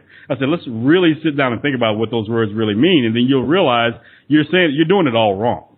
You're doing it wrong. So, you know, of course, it just makes it very easy for them to try to point out a particular type of person that they've like, you know, built up like, oh, these social justice warriors out here marching and blah blah blah. I'm like, well, uh, Right. you don't. Is there not anything that pisses you off that you want to speak out about? Because if not, that means Right. you're just coasting through life and you're a waste of space. I said, so that means that you're turning a blind eye to bad things. And that makes you complicit. You know, that makes you comply with all those bad things if that doesn't bother you in the least little way. So again, and I get it when it's just been, when so many people want to just jump up and the fake ones jump up and like, you know, I'm a social justice warrior too, and they use that as an excuse to do foul things like, you know, run up and attack people and smash windows at Starbucks and all this other stuff. And I was like, yeah, that's not cool. You're not a social, you're a dick. Okay, Yeah, just call it what yeah. it is. You're like, you're not a social justice warrior. You're not fighting for anyone's rights. You're just an asshole. and you're looking for an excuse Yeah. and riding off those people. But every once in a while looks at the entire group. Even if one jackass, you know, shoots a cop and says Black Lives Matter when he does it, or some jackass blows up a building and says Allah Akbar, it's like, okay, now you're to, automatically everybody's to attach that to that person. Or someone sits there and like, you know, I'm to take everybody's money, but I'm doing it in the name of the Lord, you know, Jesus Christ. You know, do we vilify every Christian for that? No, that dude's an asshole. It had nothing to do with Christianity. That dude's a dick. Okay, so then let's let's let's let's Well, I I think I think people like to simplify. Com, people like to simplify complexity, right? And that's where political correctness comes into it. You Yeah. change people's language. You're not changing their thoughts or their behavior, though. So a good example is Harley Flanagan, Cro-Mags guy, right? He's been on the show. Now Harley Yeah. grew up in the inner city, rough neighborhoods. Growing up, he used the N bomb, the F bomb. That was just part of their vernacular. And it wasn't even necessarily from a place of racism. That's just the way people talk over there. So he's not a racist guy at all. But someone who's politically correct would listen to the way he talks and they'd be like, oh yeah, that guy's racist. Yeah, he'd be horrified. And the contrast that someone who is politically correct, where they'll say African American, you know, they'll they'll they'll go as Oh, no, far no, as political Or correct as possible. But in, the their, in their is- mind, they're not thinking No, the that. new word is thug. The new word is thug. The new N word is thug. So anytime you watch this with those thugs, I'm like, man, just say the N word, because I mean, come on. We're not against rap, we're not against rappers, but we are against those thugs. Um, or, or the or the president referring to African countries as shithole countries. He's not referring to Norway or Sweden or Switzerland or Ireland as shithole countries. He's saying shithole, and automatically people know what countries he's talking about. You know that shows So, you hold on. inherent So first of all, racism that that, right people there- have. that right there is a problem. That right there's a problem. When you Yeah, it automatically is. know. It is. this is like, wait a minute. Yeah. Yeah, he must be You know he's not talking about Europe. Must Yeah, be you know he's not talking talking about about Europe or Eastern Europe. Yeah, you know he's talking about Rwanda, Nigeria. You know he's talking about probably somewhere in Africa or Haiti or these Yeah. these different islands, right? And most of the people who agree with that statement have never been to any of those countries. Yeah. And, And, and and, these uh, also, and that, this will also be the people that say that racism is not systematic and it's not a system or blah blah blah. You know, these blah. blah- You know, people. You know, everybody has an opportunity to do this, that, and the other. Okay, so when you sit there and think that you know it's not systematic, why is it when you hear shithole countries, the first thing that came to your mind was Mexico, Africa, Haiti? You know, it's like that right there shows you how systematic it is and how it's a system that's put in place. Yeah. You know, like Yeah, you said, exactly like right. Trust me, the first thing I didn't think about, you know, I don't know, Greenland when he said that, you No. know, or Siberia. Norway or- me, yeah, or I didn't think of Siberia because, uh, you know, trust me, I would think it'd be real shitty to live in a place where it's freaking in a negative teens or below all year round. Come on, I'm looking at shithole a different way. I'm just thinking like that's a place I don't want to be. you know, but it's like, cause first of all, I, that's too fucking cold. That's not that doesn't make any sense to be that cold. you know, so you know, but I wouldn't, you know, but no one's thinking that that's a shithole country. You know, so, I mean, also there there there are there are parts of I mean there are parts of every country that I've been to that have shithole elements for sure. You know, I've been to there parts, parts of of Africa Houston. where you're like, there are wow. parts of Houston that have shithole Yeah. elements. Okay, Come on, he's working. But I mean, like in, in these in these underdeveloped countries, there's a whole. I mean, it's, to some extent, saying I wouldn't say all of India is a shithole, but there are parts of it where it's definitely a shithole. You know, literally and metaphorically, it's extremely impoverished. People are dirt poor, living in their own sewage. You know, it's nasty. It's not, it's not their fault. It's not. It's not a reflection on the people, but their environment definitely is a shithole oh, environment. There's certain parts that can. Every country I've been to, there's parts that fall into that category. Now, I would never say the entire country is a shithole. Well, here's the part of the of narrative. parts. Here's the part of the narrative that's missing when you hear that. It's just like, okay, these are shithole countries. Okay, how did they get that way? Because Yeah. because of somebody they they they become shitholes because of assholes, greedy assholes. Yeah. you know, Yeah, or, right. or asshole dictators. So we- again, we're missing the real thing. Everybody's both sides are focused on the wrong thing. You know, some of those are like being all offended that he said that. You know, and then the ones that are agreeing with him is like you're both you're both looking at the wrong thing here. How do they become shithole countries in the first place? What what happens to make somebody even think that there are shithole countries in the first place? That's what you really Right, be looking right. at. And that's the issue that needs to be addressed. You know, first of all, Also, like- how many how many people how many people that are offended are making donations to Project Child Save or any organization that helps anyone in any way? You know, none. or If you even bring that up, people get mad. It's like, right. oh, go ahead. Or, or even doing something to help those quote unquote shithole countries. Like, when's the last time you volunteered Oh, yeah. and went to Haiti after the, you know, after the earthquake? Did you go to Haiti and do anything? And if you gave money to the, to the Red Cross, you didn't help a, a quote unquote shithole country. You helped a shithole organization. Okay, who pretty Yeah. much is not doing much to help those places in the first place. You know, I mean, I, I think I mean, it's, I think I think it's good that people don't like that he said that because that's a terrible thing for a president to say. You're supposed to represent the country. So I get all that, and that is important. That's not something you should just take lightly. Like, oh, it's no big deal that he said that. It is a problem, but at the same time, the bigger problem is real suffering, real people, animal suffering. You know, these are real issues that talking about doesn't necessarily help. You got to be active. You have to get out there. You have to do things that are impactful. Yeah, how, come on, Yeah, how can I- we help them not be a shithole country? Because you know the Right. main ones that agree with that is a, the main ones that agree that it's a shithole country don't want them coming here. He's like, you know, we need more, you need more immigration laws. You need a wall. Okay, so in order to keep them from wanting to come here, how can we help them? Well, we need to mind our business, stay out of those countries. Exactly. Okay, so that'll probably help a lot of them stop being shithole countries if that's what you want to refer to them as. See how that works? Mind your fucking business. So, so start with right now. Well, Why I mean, also, I mean, also the, the part the part about Trump also he he he specifically said, why don't we have more people coming from Norway? And anyone who's been to Yeah, that Norway was knows it's ninety nine point ninety nine point nine percent white. So that shows you Trump is one of those guys. He's so dumb that he doesn't even know he's racist. And you meet people like Right. this too. They're blatantly racist, but in, in their mind, they don't think they're racist. You know, it's like he's not even like open. He's not a guy who's like, yeah, I'm a racist and proud of it. He's like, no, I'm not racist at all. I just don't want people from shithole countries like in Africa coming over here. How about Norway? More- You know, that's better. How about a country where predominantly everyone is blonde hair and blue eyed? But you know, I'm nothing like you know, I'm not a racist. you know, and then people in Norway like, um, our life is good here. Somebody, we don't want to come over there. Why are we trying to seek opportunities in America when we, we got it pretty good over here? So it's like, Yeah. what's what's the point? At you know, after that, if anything, you probably want to go there. Yeah, a lot, a lot of these countries, they're- not. Yeah, they're not looking to leave. They're they're well taken care of in a lot in a lot of these countries. Not, that's why there is no mass migration of people leaving to go s- somewhere else. Somebody, that's the reason why it's so hard for Americans to go and, and become patriots, you know, not patriots, but citizens there. They're like, nah, you're Oh, yeah. make it very difficult. We don't need you over here. You know, you know how hard it is to get citizenship in Canada, you know, at this point. Hell, you know how hard it is to get citizenship in Mexico at this point. That, that says something right there. When you're an American and Mexico's like, ah, I don't know, man. No. I think you're better. I don't know if we want you over here, bro. Yeah. like, come on. That says a lot. You know, was, even just like going to Costa Rica is like, okay, you got to go through this, this, this, and this. And I saw people that are like getting pissed off, like, why are they trying to make it so difficult? Like, well, I mean, first of all, they were doing pretty well until all the Americans started trying to move over there. But now, you know, prices are going up on everything. And of course, you're bringing a lot of our attitude over toward them and kind of disrupting their little peaceful, quiet existence. So yeah, why not make it difficult? At the same time, like we make it easy for anyone to come over here. you know, so it should be difficult. You should have to learn the country's culture and all this other stuff before you can just move in there. So I agree with that. Yeah. That should work everywhere. But also, when you visit these places, you should respect their traditions as well. Don't don't have this.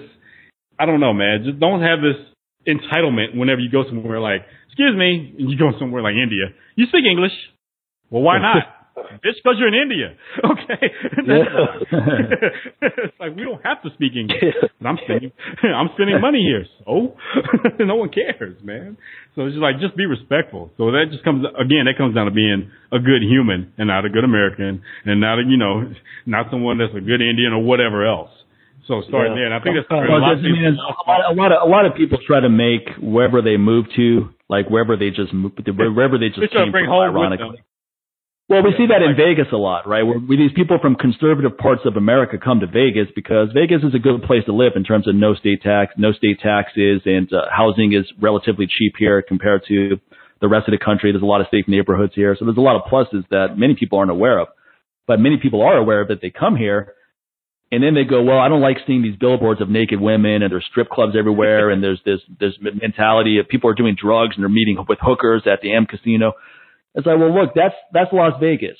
Yeah. Frankly, to me, those are all things that make this town great because it's highly entertaining. I, I I don't partake in any of that stuff, but I like seeing it because it's amusing to me. I like going to the strip and playing cards, and I look around and I'm like, ha, look at all this debauchery happening. This is highly entertaining. Right. Now, if I don't like it, I can go anywhere else in America and not see that. I can go to Idaho. I can go to Kansas. Nothing wrong with those places, but they're not going to be like Vegas. So don't try to make Vegas like that place. Go back Yeah. to Billings, Montana. Go back there. if You you know, go back to Boise, Idaho. Yeah. Yeah. Yeah, don't try to make Vegas more like that. And frankly, there are parts of Vegas where it feels like anywhere else in America as well. You you don't have to go to the strip and see all the madness happen. You can avoid the strip completely if you want to. You can live in a suburb like I do and never go there if you don't want to go there.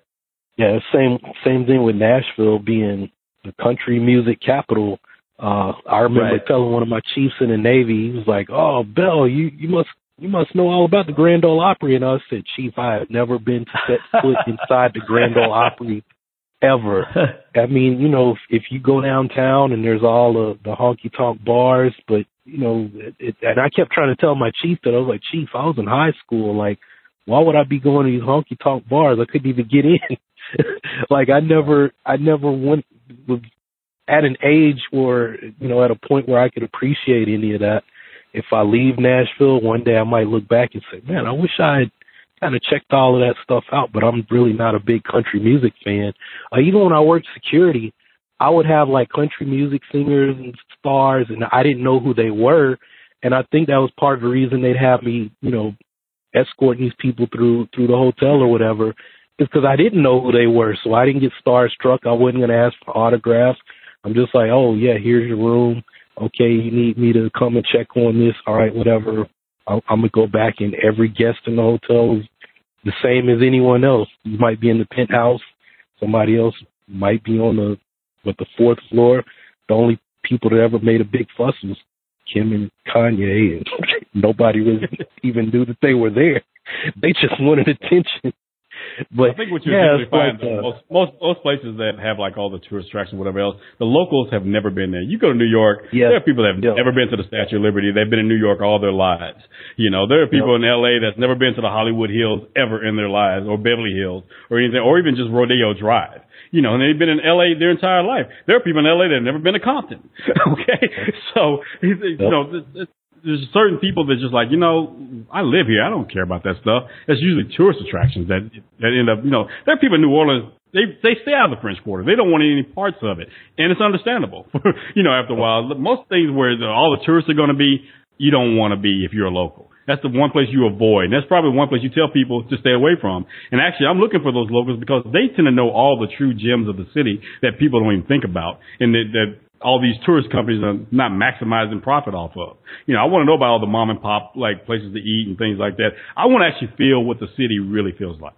You know, a lot of times right. the tourist attraction and wherever all the tourist stuff is, that's not the city, man. That that pretty much had nothing to do with the heartbeat of what that city is about. It's very manufactured, you know, it's very romanticized or whatever else. I want to know Yeah. where the locals are, man. I want to talk to people who've been there all their life and they got these stories like, whoa, yeah, like right over there, that used to be this and that's where little Jimmy got popped and, you know, and that's when he ran into Robert De Niro and, you know, I saw him getting a, a stick fight and he actually got his ass beat. So don't let that, that, that movie persona, you know, fool you. That's not who he really is. You know, Yeah. those are the stories I like. You know, that's only going to come from real locals, man. Yeah. It- that's, that's what makes you realize. I always tell people about re- regarding Vegas, Fremont Street is a lot more of the oh, authentic Vegas than going to Mandalay Oh, yeah. Bay. It's not that there's anything wrong with going to Mandalay Bay or any of these casinos on the strip. That's all fine and good too. There's some good shows there, it's good concerts there, etc. But you get the real Vegas feel when you're walking up and down Fremont Street. Yeah, the stuff you see, like you know, all the old films you see, like Sinatra and all them, whatever. All that happened there in downtown Vegas, you know. And you have the one about the history of that. Not, you know, not all the the new modern manufactured like super casinos and all this other stuff that's going on. A lot of that stuff tend to have like no personality. There's really no warmth to those things. You you know, it's like Right. this is really this right here is manufactured business. This is all about money, Yeah, money, money, money, money. It, it, and they could care less about Las Vegas itself. It's just investors. And a lot of times it's invested by people Right. who had nothing to do with that area whatsoever. So they could care less. So if it fails, they'll blow it up tomorrow and, you know, condemn it and build another one in another name and put it on another shell company or whatever else. And they could care less about the people there. Whereas, you know, when you start talking about like Fremont Street and all that, it's like there's still that, like you said, there's that Vegas feel. You know, there's some history with that. You know, there's still some people who grew up in Vegas Yeah, I mean, there's, there's some that area. Cool, there's some cool museums there too. You got the Mobster Museum there. Yeah, the Mobster. You got these museum, old yeah. school venues, yeah, old school venues for concerts. You got some good restaurants over there too. It has a more hip feel than the, the strip, which is extremely generic, adult Disneyland type feel. Yeah. Did y'all have a guy on that that does did like magic shows or something on Yeah. Fremont Street? Yeah, Yeah, yeah, Mike Hammer. He has a show. He has a show on. He has a show on Fremont Street. It's still there. He's doing really well. Yeah, I remember that. I, I kind of feel he like actually, um, it, it, I want to say it's at the Golden Nugget, or I think it's at the Golden Nugget, or one of these off-strip venues. And what's funny is he's had offers to go at one of the bigger casinos on the strip, and he's turned them down because he gets he has such a good thing going where he's at on Fremont Street, and so many pe- more people are going to Fremont Street that it's less competition over there for him as well. When you're at when you're doing a show on the Las Vegas Strip, you're competing with people like Carrot Top and all these other big name Right. Acts. So he actually made the smart move of saying, "No, I'm going to stay where I'm at because where I'm at, my show is one of the most happening things to go to on Fremont Street." Well, if you're on Yeah. Mandalay Bay or the Venetian or one of these other big casinos, there's Right. people pulling in you in a variety of different directions. yeah, and then you I somewhat, guess have, you somewhat have a different clientele on that down there as well. You know, yeah, you if don't you're pulling in locals, you know, you're not relying on tourists. He pulls in a lot of locals. That's exactly Strip. right. No. Yeah, that's exactly right.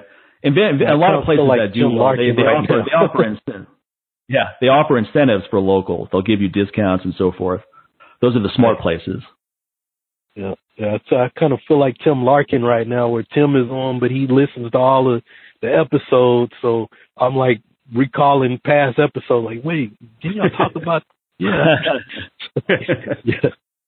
He's a cool guy. I'd like to meet one day. Yeah, yeah. If you ever come out here, he's he's he's around. So if you Yeah, feel like him, you must feel you must you must feel a lot of pressure in your sternum right now. If you're feeling like him. no, Just a little inside a little inside joke. We could talk. We could explain that one off air. Okay. Yeah, I You feel like an I alien about to uh, pop out of your stomach? I got his uh his book um back in the fall, the, the new book he put Uh-huh. out. So Yeah, yeah, it's really good. I was reading that. Yeah, we're gonna get we'll get him back on to talk about that book. He's a really good writer. One thing I like about Tim because I've known him for a long time. I meet up with them pretty regularly. He's he's he's one of the guys I really enjoy meeting up with because he's always has something going on. He's not one of those guys Yeah. you meet up with and he's like, yeah, same old, same old. You know, still working on this. He's always in a good mood and he's always like, yeah, I just finished up this book or I'm working on this book or I'm about to go do this event. I like talking to people like that who are always Yeah. making things happen. You know, It's easy to get stuck in inertia. too. Even, even when you're self motivated, yeah, very good stories. Even when you're self motivated, you're still battling inertia. You know, it's just one of those things.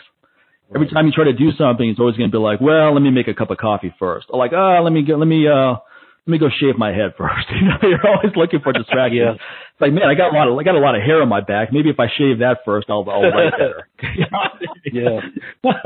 my back looks like the planet Endor right now. Let me shave it real quick. It's like, oh, okay, I feel a lot better now. time. Now, now I can get some writing done. Yeah, or you So- get, get stuck in that don't want to do shit syndrome. That's why uh, Yeah. uh, a lot of people going off about Bruno Mars, and I don't know what happened at the Grammys, but I stopped listening to Bruno Mars when he came out with that.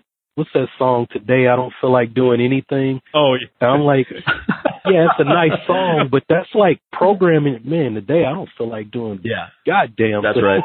You don't want that don't going want- through your head. You know what's funny? Yeah, You know, hold on. You know, it's funny because actually I was going to ask you something about the Grammys, but it's funny that you brought that up.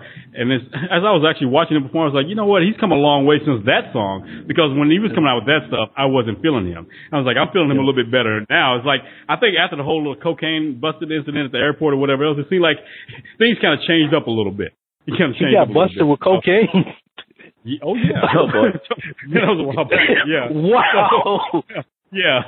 So. Well, he, he must he must not he must not be using it because then he would feel like doing something today instead of Yeah, you know, well, having that blasé that attitude. happened after that happened. That happened after that song came out. So I guess you realized, like, you know what? I got tired of being bored. I did some coke, and now I want to. I'm just making songs left and right.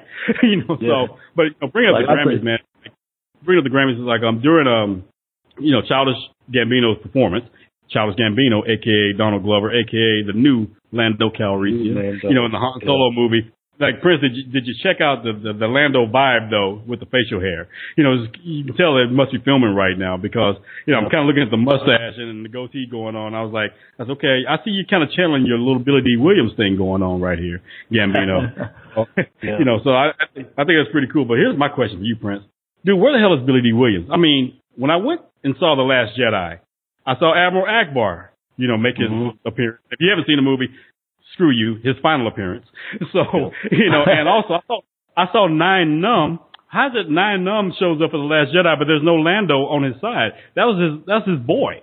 Yeah. you know, and like the Jedi and Empire Strikes Back, something's like, where is Lando? Where is Billy Dee Williams and all the and everybody since everybody else is coming back? You had Harrison Ford come back. You, you know, you had Mark Hamill come back. Why are we not getting Billy Dee Williams? Where is Lando while all this is going on now?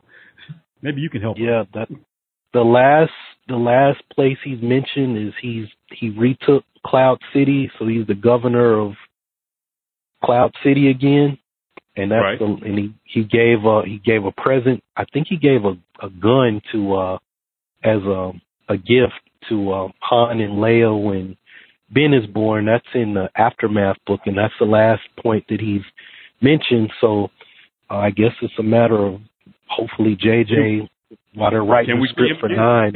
Yeah, Yeah. can put it Well, in it's or probably it's probably better it's probably better if he doesn't come back because every time someone comes back they get killed off. Yeah, so they if we want killed. Lando to live, Yeah, just Lando's leave him like- alone. Lando- don't don't let him get Lando's sucked back into this vortex.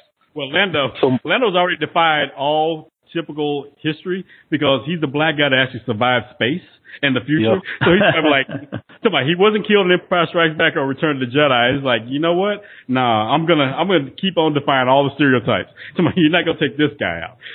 so Yeah. he's So, it's uh, probably good he stays away, man, because it's probably it's not gonna end well. so, Yeah, they're and supposed Ben to have probably, Han- probably shoot him with the gun that his parents got as a gift. That's probably what he'll end up doing. You're the last to have time Han. Solo's uh, funeral in uh, in the book for the novelization for the Last Jedi. So I'm hoping that he'll show up at, at the funeral, and then they'll account. They'll say, "Oh Hmm. yeah, I got to get back to to Bespin, and that's why he wasn't in the movie." But I'm I'm really hoping, you know, JJ says, "Hey, we need to." You know what? Just- Billy just D is not getting fans, any younger. JJ. Listen to the fans. Just like, you know what? Yeah. Go ahead and make Finn be a son.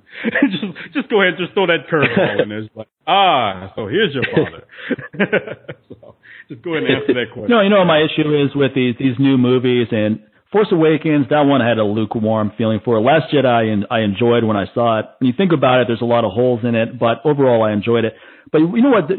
It just doesn't ring. It just doesn't feel authentic to me. Like this is the way things went down. When I really think about it, when I think of the original trilogy, and I think of okay, this is now this is what's happened 30 years later. It doesn't. I go nah. This is not the way things yeah, went down. This is some, like, yeah, this is some some- alternative. Yeah, I feel like that's why Rogue they're One. trying to- That's why Rogue One is still my favorite. You know, because Yeah. like, okay, Yeah, me too. that's. Yeah, I mean, uh, like I said, that I like the darkness of it. I like the fact That that rang damn, true. Like and yeah, and I like the that fact rang that damn it, That's also something. and the fact that pretty much no one survived. it's just like okay, I was like, and for, someone to hear that, like, well, damn, that kind of sucks. I was like, no, it's just like how you- how are these people making it? Just even like they, the fact that they didn't even find a way to kill Leia. You know, in, in the Last Jedi, I'm like, okay, so what we're gonna get some CGI in the next one? Like, you had your opportunity to take her out. Okay, somebody you could have gone and done a re-edit or whatever else, and, and, but now it's just gonna be silly the next time around. At that point, it's gonna be very manufactured. Right. It's like, really? It's like you should have switched it up with her and Yeah, Laura you're, you're, Dern. kill, you're killing off you're killing off actors that are still alive and keeping actors alive that are First all, dead. that's a bad omen. That's a bad Yeah. Yeah. If I'm Mark Hamill and I'm Also, Harrison the thing Ford, with like, uh, I'm like, what are you trying to say? like, don't don't wish Yeah. that upon me. That's why Harrison Ford. That's why Harrison Ford did Blade Runner. He's like, no, no, no, no, no, no. It's like, no, I don't want that. In fact, I'm gonna do another Indiana Jones because I'm not trying to die anytime soon. You're not gonna be just. well, even in even in even in Blade Runner, he was. I mean, if you've seen the movie, he's barely in it. He's first of all, he's not in it for the first 90 minutes, and when he finally is in it, you don't get a lot of him in it. No. So you don't you don't even you didn't even need to be in the movie. Honestly, you could have just mentioned him, given how little he was in the movie. Now, Right. it didn't affect the quality of the movie. I liked the movie. I thought it was really good, irrespective of that. But I would have liked to have seen more of his More. story. Just like with Right. The Last Jedi, I would have liked to Yes, have seen more of Luke's story because the first scene where Luke's on, I was sit- I was sitting up in my chair. I'm like, oh, I'm just soaking it in. I was like, oh, this is fucking awesome. Finally, we're going to learn what happened to this guy. It's been 30 years since we've seen him in in a movie, at least having lines in a movie. And Right. anytime they anytime they shifted to one of the other storylines, I was like, all right, I don't care about these people. Let's get back to you know what what's going on with Luke on on this. I don't want to island see in Hawaii Kylo with today. his shirt off. Let's get back to Luke, man. Okay, Yeah. like, Well, here's the other here's the other thing. All these new characters, I promise you, there's never going to be a movie about them 30 years from now. It's just No, not they're going to not- happen. they're not- They don't, they don't, they're they don't not have the same iconic. impact that the original cast. They're not iconic. no, They're no. not iconic at all, man. At this point, it's like they're you have like maybe I don't see I don't know, man. You know, maybe it's wishful thinking. First of all, you're in a wrong generation where everything is so microwave for them. It's very hard for them to become attached to a character anyway because there's going to be something else. There's going to be some more. There's going to be another squirrel syndrome.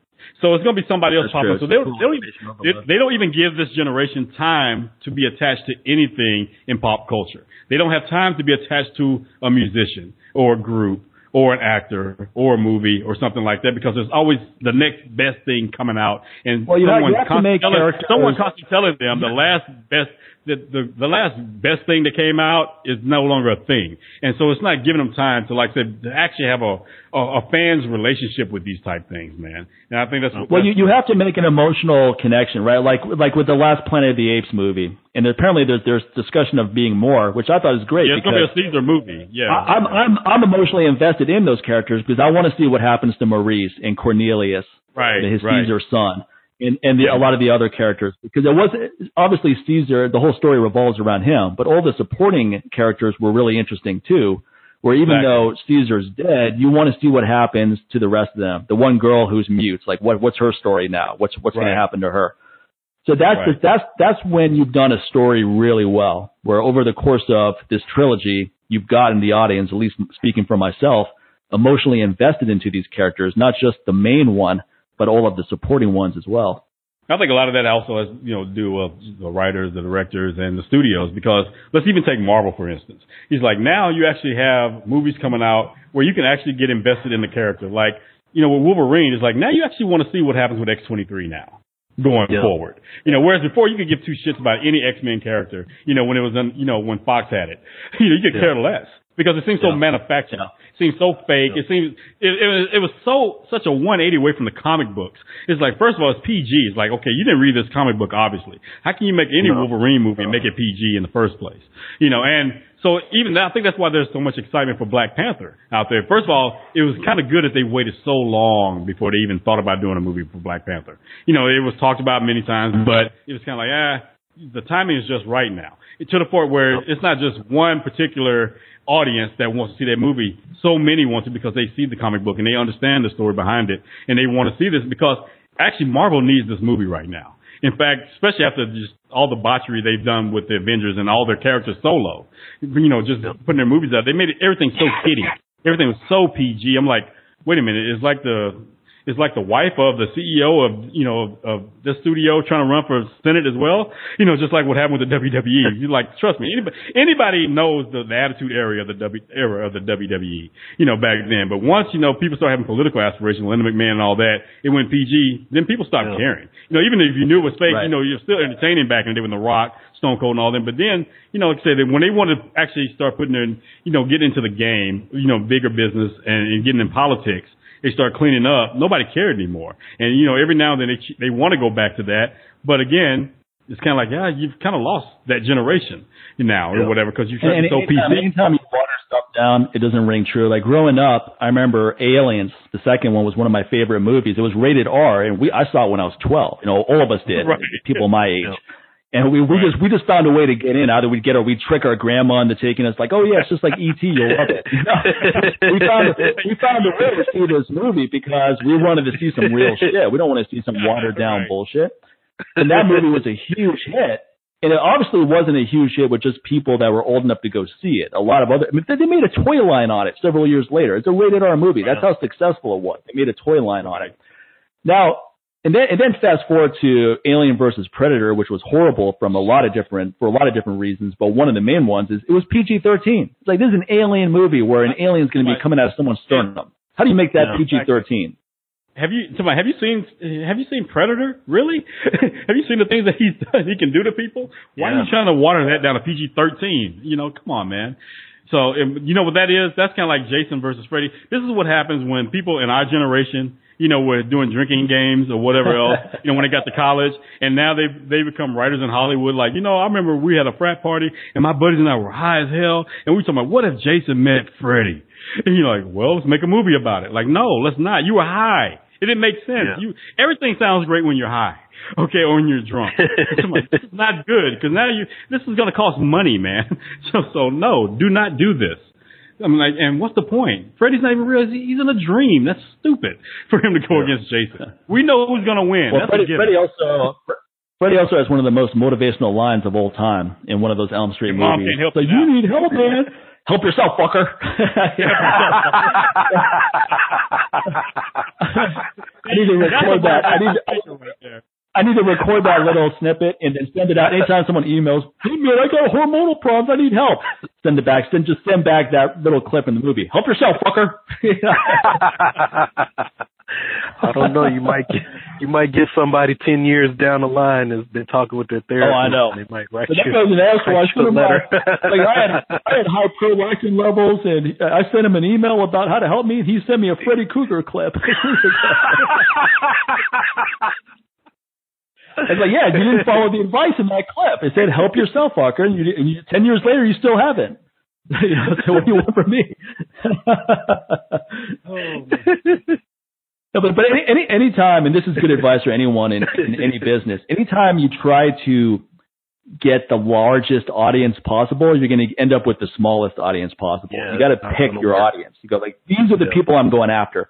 Like, I'll give you a funny story. Like, I've got this new company that's bottling and capping my my supplements, and uh, they they gave me some unwarranted advice on the labels. They're like, oh yeah, I think you, I think your labels could be dramatically improved. Now, I think the labels are fine as they are, but there's always room for improvement. So I was like, yeah, sure. Let me see what like we'll come up with some mock-ups if you're interested and let's see what you think. I'm like, yeah, sure. Let's see what you, it can be improved. Let's see what you guys got.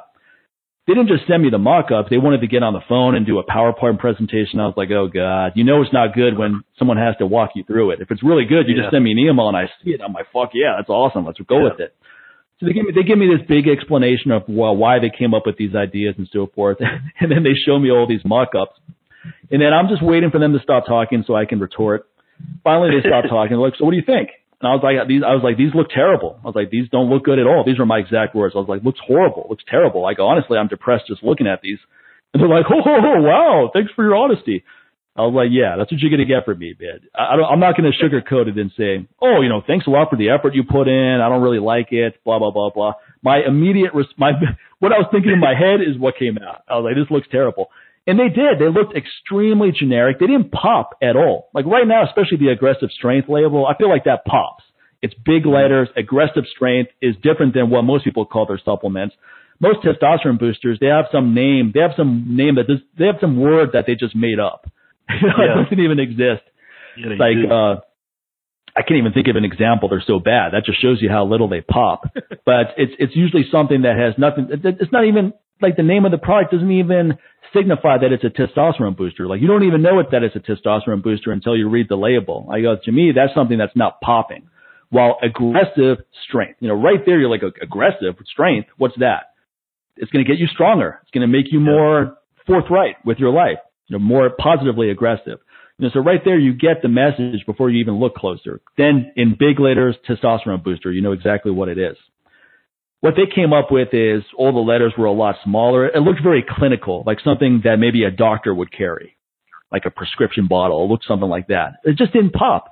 So there's an example of someone who clearly doesn't know my audience. They don't know my branding at all. They don't know my audience. And I know, but I know what their mindset is. Their mindset is let's make this label look less intimidating so that it attracts more people. I go, look, anyone who's intimidated by a label has much bigger problems than low testosterone. You know, I'm not, I'm not looking for yeah. people that are intimidated by labels. You know, I'm not trying to attract that audience. yeah. and it's it's just not going to. And also, uh, labels don't really matter when you're an online retailer either, because no. no one's seeing this product in a store who doesn't. They're coming to my website where you're educated on the product. You see testimonials, you see language about it, you see ad copy. If it's in a store, a different situation. But these products in a store, what they came up with, it still wouldn't pop. It, what I have right now would do way better in a store than what they came up with. So you got to be careful with who you take advice from. There's always people trying to give you unsolicited advice. 99% of the time it's bad. And you have to know enough of your own model. You have to know enough about your own brand to be able to discern these things.